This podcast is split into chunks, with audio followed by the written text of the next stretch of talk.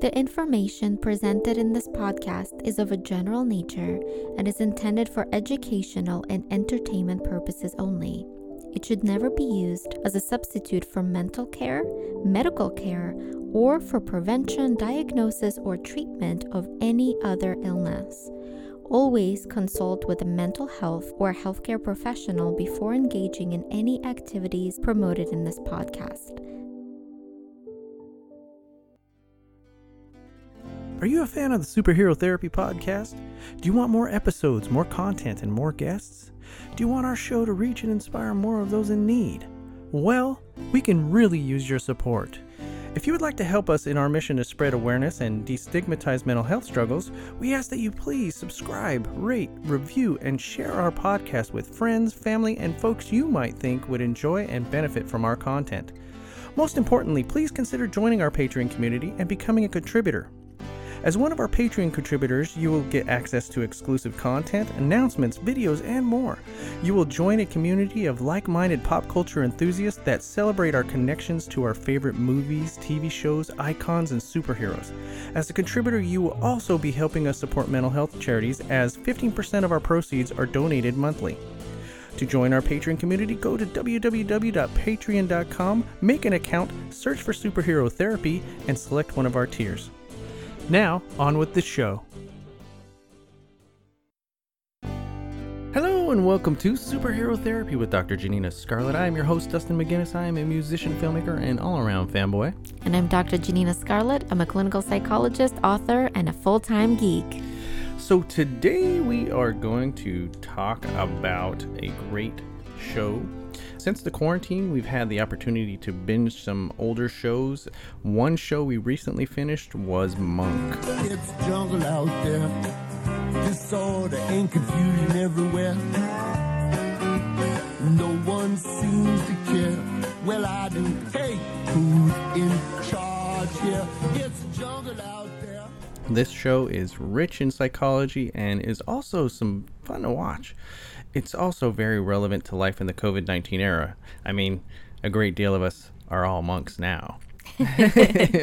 there will be a lot of spoilers in this episode. If you have not watched the show, we won't take it personally if you stop listening now. So just properly warned be you, says I. This show follows Adrian Monk, portrayed by actor Tony Shalhoub, Monk is a former detective who consults with the San Francisco Police Department on the trickier type of homicides that they can't solve. His superpower is attention to details and fixating on perfection. He suffers from an anxiety disorder known as obsessive compulsive disorder and numerous phobias. After Monk's wife was murdered, his disorders worsen, leading to his suspension from the police force. What do you think about the show's treatment of mental illness and Tony Shalhoub's portrayal of the great Adrian Monk. You know, I've read a few articles from other mental health professionals saying that the show does not accurately portray OCD. But when watching the show, it struck me. I thought the showrunners and the writers did an incredible job of portraying a really complex situation. Now, I know the show's fictional, and I didn't have a chance, of course, to interview Monk himself on account that he's fictional, unfortunately, as much as I would love to have him in my office and talk to him. I think he's fascinating. I think that the reason why a lot of people think that the show does not accurately portray OCD is because OCD is not the only thing going on here. What I saw is that the character of Monk might struggle with not only OCD and numerous phobias, as you mentioned, including agoraphobia, which is fear of kind of being too far away from home, fear of heights, acrophobia, and other phobias, but also something called complex PTSD. Complex PTSD is something that can happen to individuals who have been through child abuse or neglect and lots of bullying and possibly also a representation of a character that is on the spectrum, potentially somebody that has Asperger's, for example. Monk, from what we know about him, had a really traumatic childhood. His father just abandoned the family. He said he was going to pick up some dinner and left and never came back. Adrian's mother drank most of the time and hardly ever spent time with the family. She was never happy and she also appeared to have a lot of very rigid tendencies. Monk's brother Ambrose had severe agoraphobia to the point of struggling to leave the house, as well as what seemed to be hoarding disorder. And Adrian himself had been severely bullied in school and also grew up to be very lonely. That is until he met Trudy. When he went to university, he met Trudy, he formed friends, he was able to discover his sense of identity, and it was because of her that he was able to better manage some of his challenges. Now, what we know about many people with complex trauma is that their trauma symptoms tend to get better when there is a loving, supportive person or being like a pet in their life. And their trauma symptoms are worse when this kind of a support is missing. And so it makes sense that before Trudy, Adrian struggled with not only making friends and social connections as I think he always had. You know, he's Again, I think he's a little bit more awkward. I think he struggles with making social connections. But I think that because of Trudy, he was able to receive the kind of love that he didn't have. And that's why his symptoms remitted. After Trudy's death, I think he went through the reactivation of his trauma, but not only that, he also went through complicated grief and was shut in his house for many years, unable to leave, unable to perform his basic functions. And it took Sharona, his nurse, his assistant, to be able to help him to take steps toward healing. I think that just about anybody who'd been through the amount of trauma and loss that Adrian had been through would have potentially similar symptoms, at the very least, related to difficulty forming friendships, difficulty trusting people's intentions, and probably some kind of a coping mechanism like certain compulsions, like certain obsessions, in order to keep themselves safe. So, in my professional opinion, I thought the show did a splendid job of presenting a very complicated case of what somebody with such a traumatic history you might go through. And I thought that Tony Shalhoub's portrayal of all of these complexities was outstanding. Yeah. You had mentioned that Monk might be on the spectrum. I know that there are multiple debates about this. Can you please elaborate more on this subject? You know, we're still learning more and more about what it means for somebody to be on the spectrum. Some of the characteristics that some people might have if they're on the spectrum might be difficulties with social connections, might be not wanting to be around other people, might be not understanding sarcasm or humor. It might be difficulties with understanding certain social norms. It might be preoccupation with perfection, with doing a particular ritual over and over and over, which again is sometimes confused with OCD, but also a lot of people on the spectrum are also diagnosed with OCD concurrently.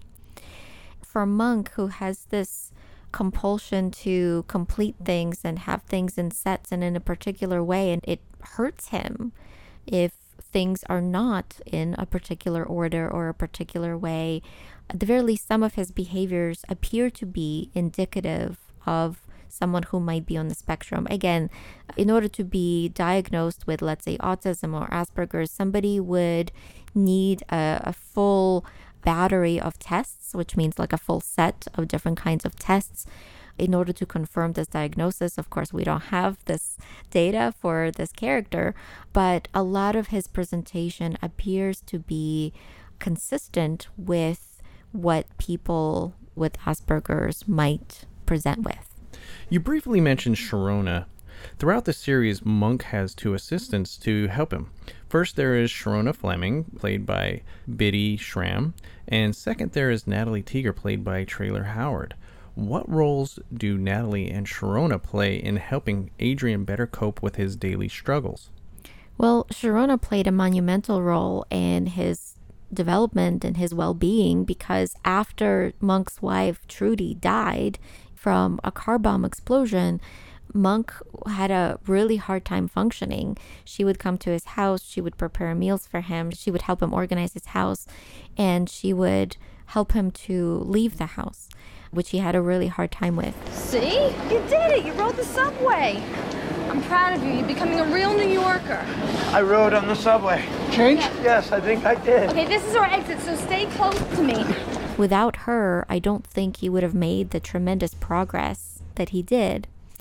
And over time, when Adrian starts consulting again for the San Francisco Police Department, it is because of her that he's able to show up to these cases. She drives him and she helps to reorient him. So, for a lot of people who might either have autism or have another preoccupation with a particular order, they might have a hard time concentrating on the task at hand, being distracted by items that are out of place. And so Sharona in the first part of the show and Natalie in the second part of the show both help Adrian to refocus and reorient on the task at hand. They help him to manage his triggers when he feels really overwhelmed by certain things.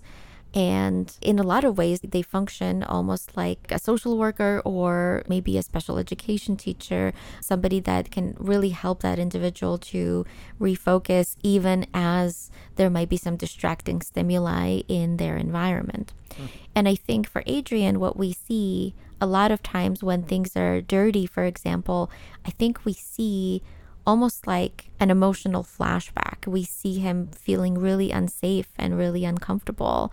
And it's not surprising given the trauma that he endured from his family, especially his brother with hoarding disorder, and also with what happened with his wife. I think for him, keeping his life as clean and organized as possible is the best way that he can escape from pain because he hadn't quite learned to dive into it.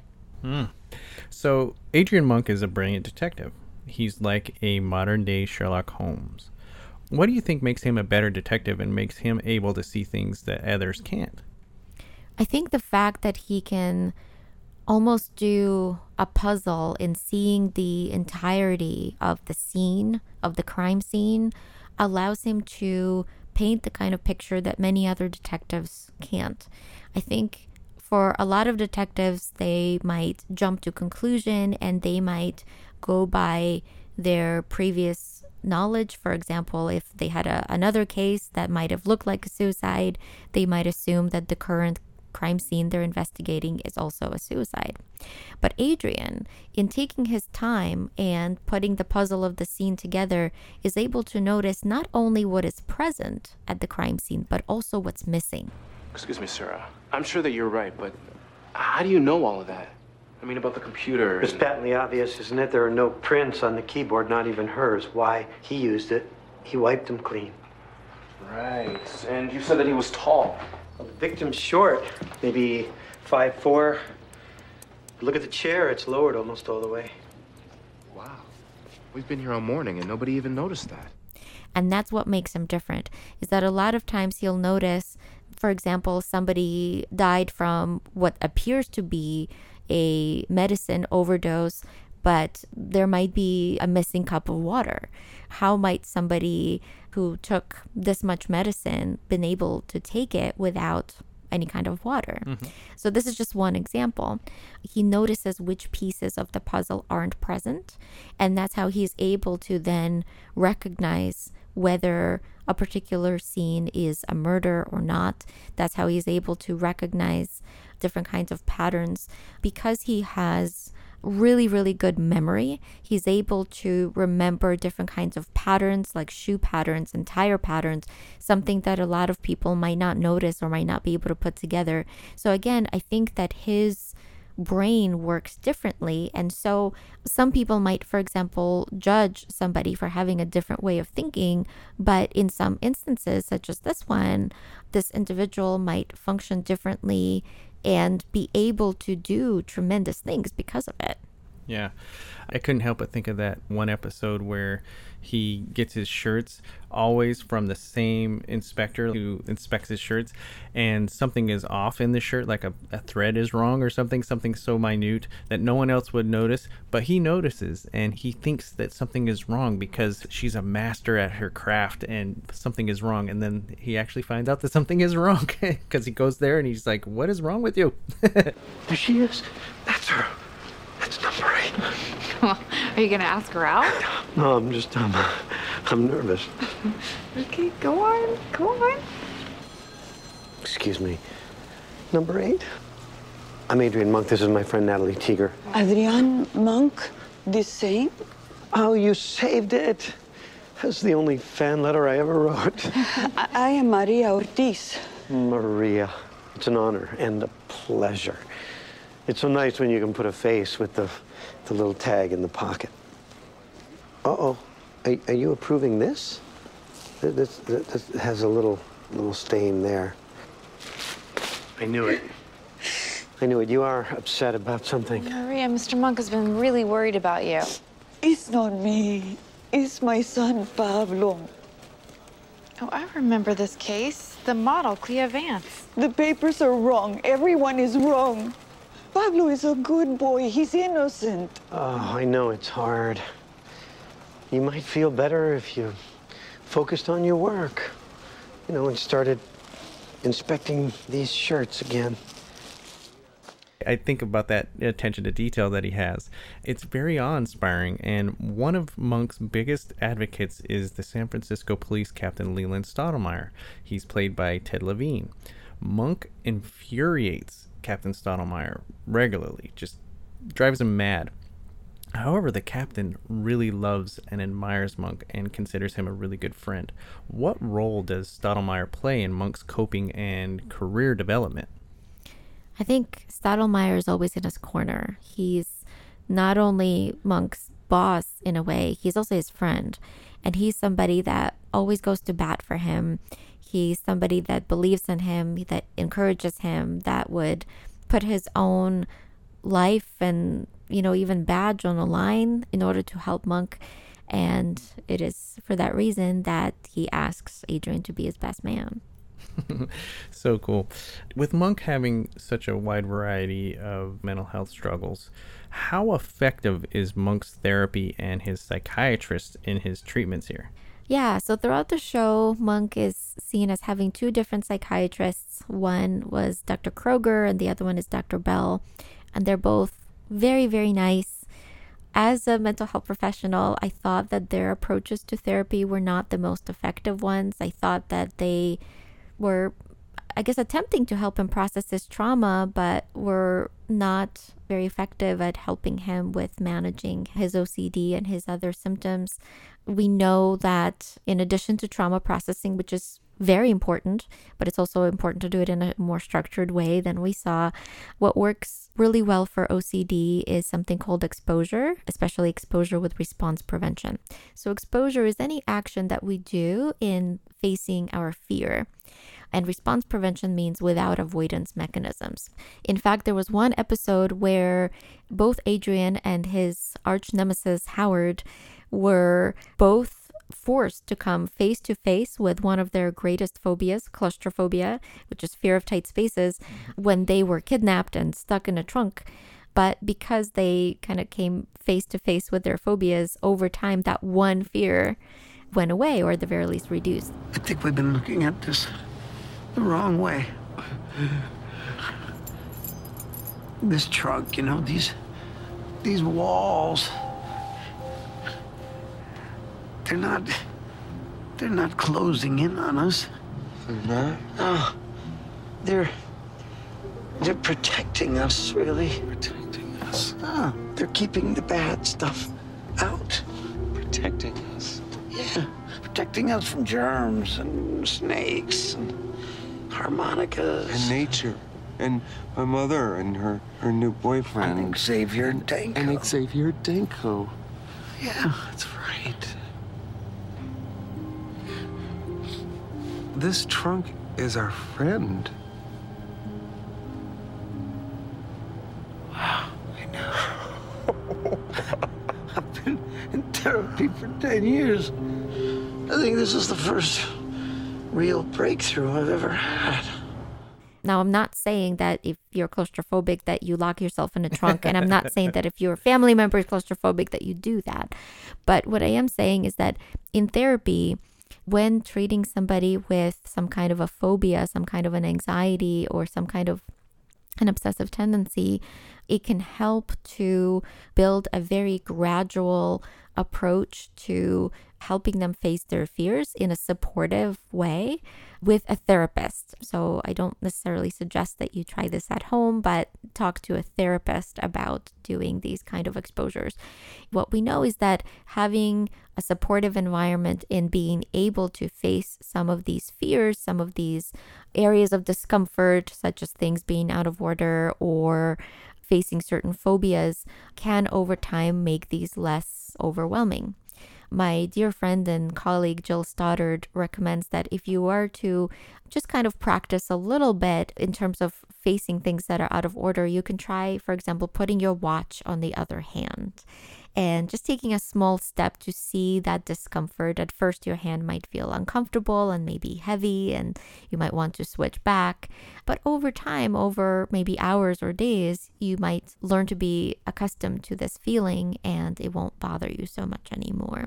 So, the idea of exposure therapy is similar is that we take steps uh, slowly over time to learn to be able to face the things that make us uncomfortable in order to not be held back by them anymore.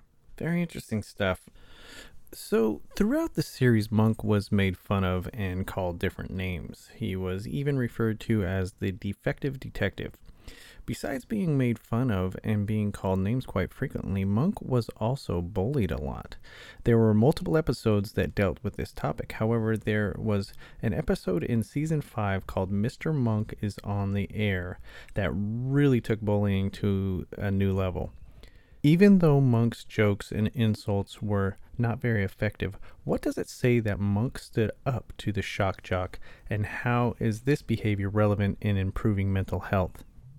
So, in case you're not familiar with this episode or if you don't remember it, in this particular episode, Mr. Monk is investigating the murder of Jeanette Hudson. She was married to a radio host, Max Hudson.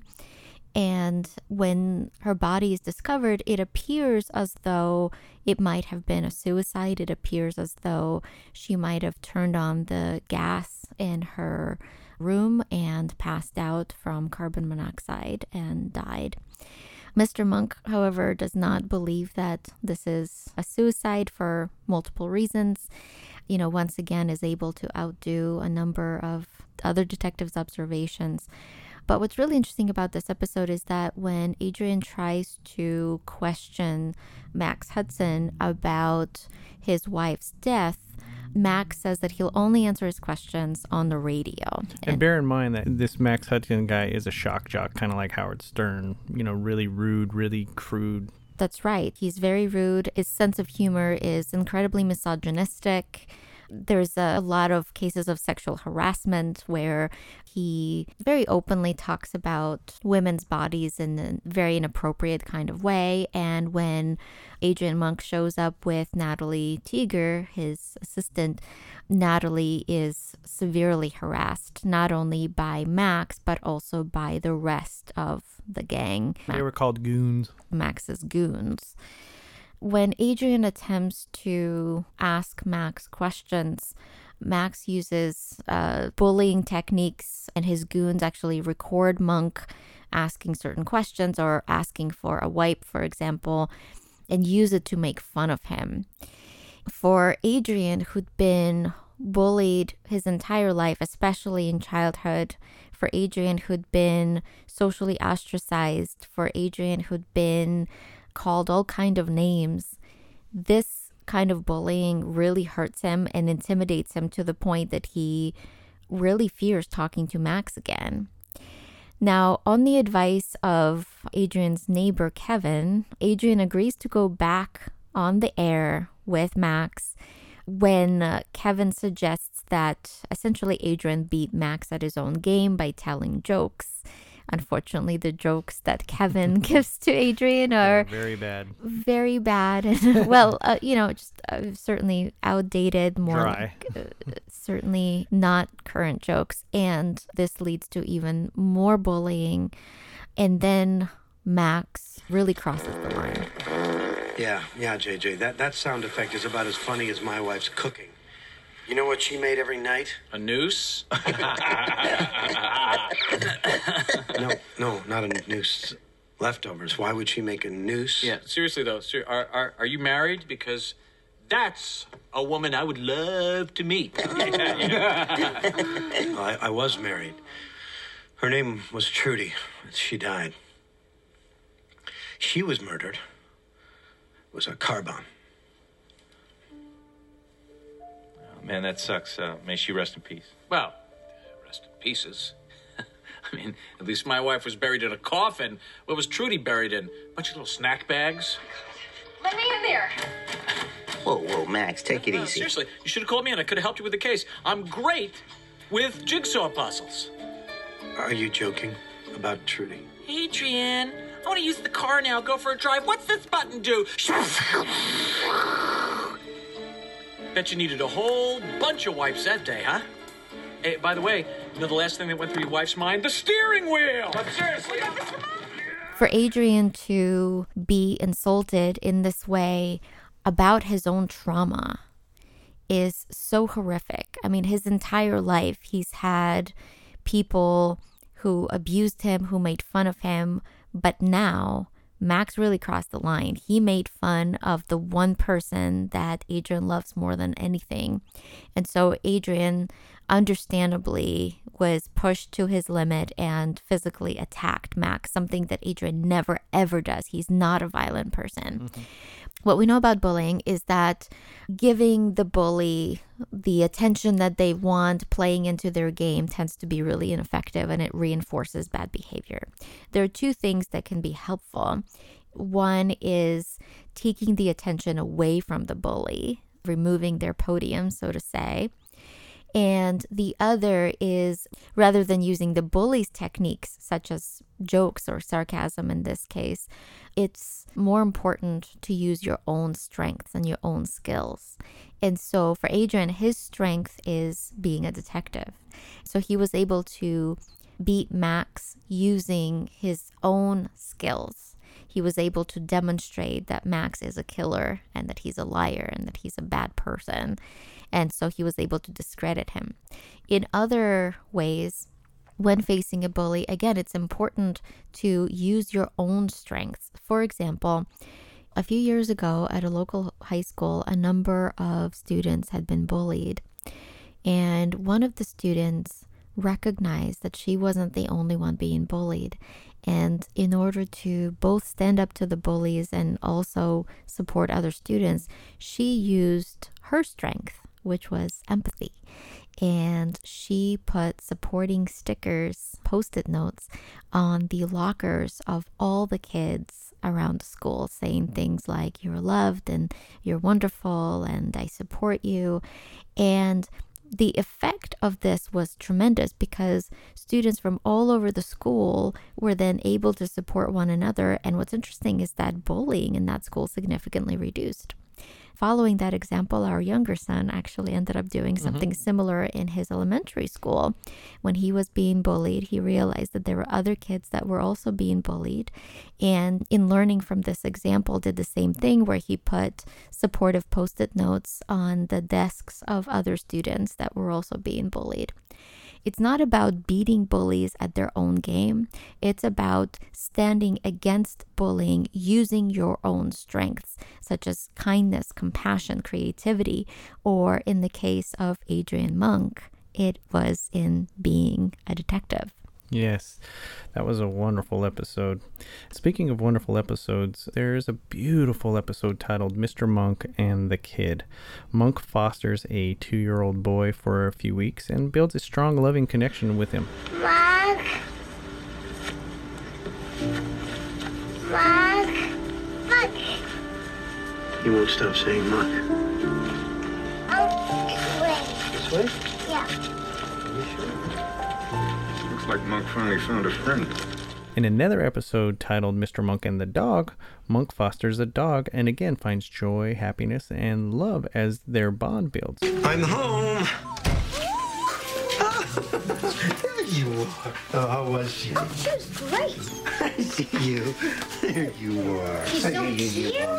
Yeah, I love you too. I love you too.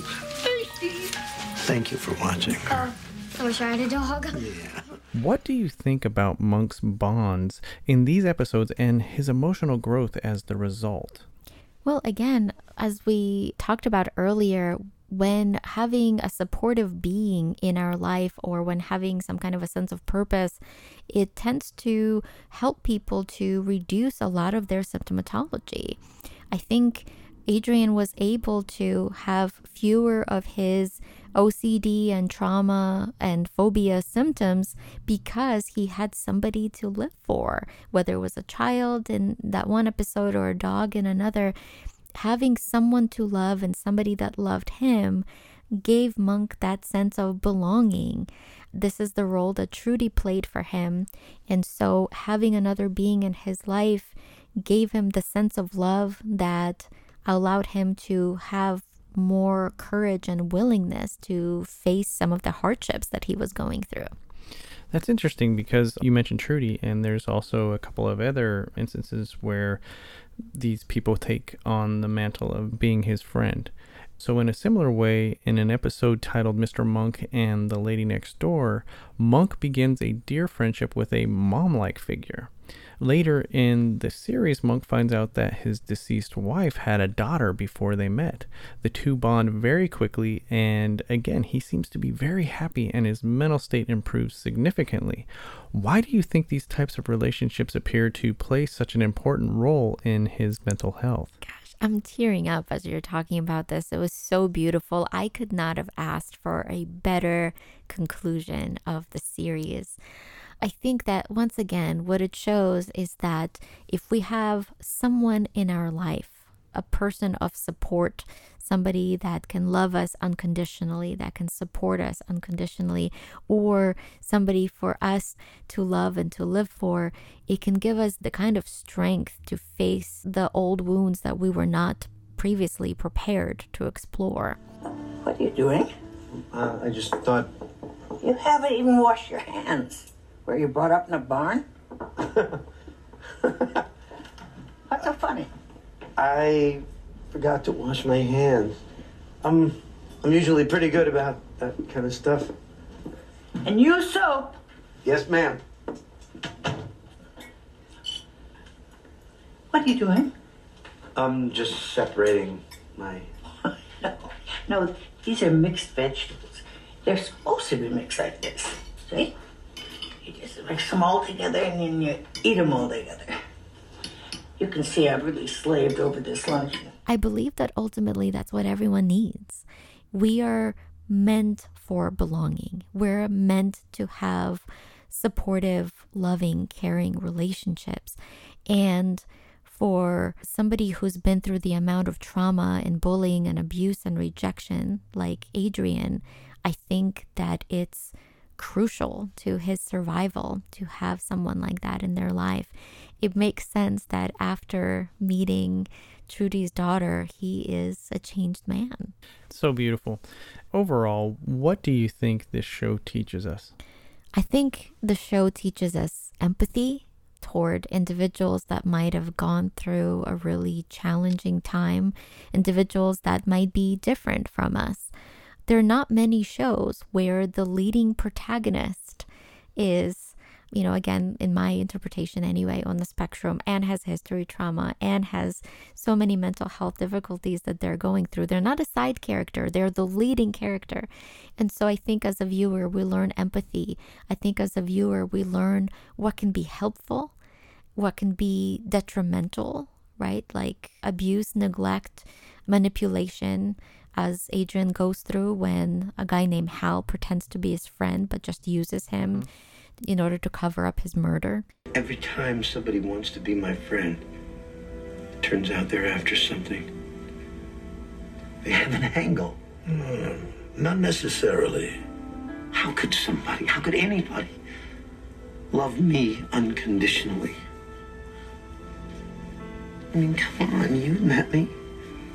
Adrian, I know you've been burned in the past, but you have to trust people. See, there's not always a catch. And how do you explain this? There's always a catch.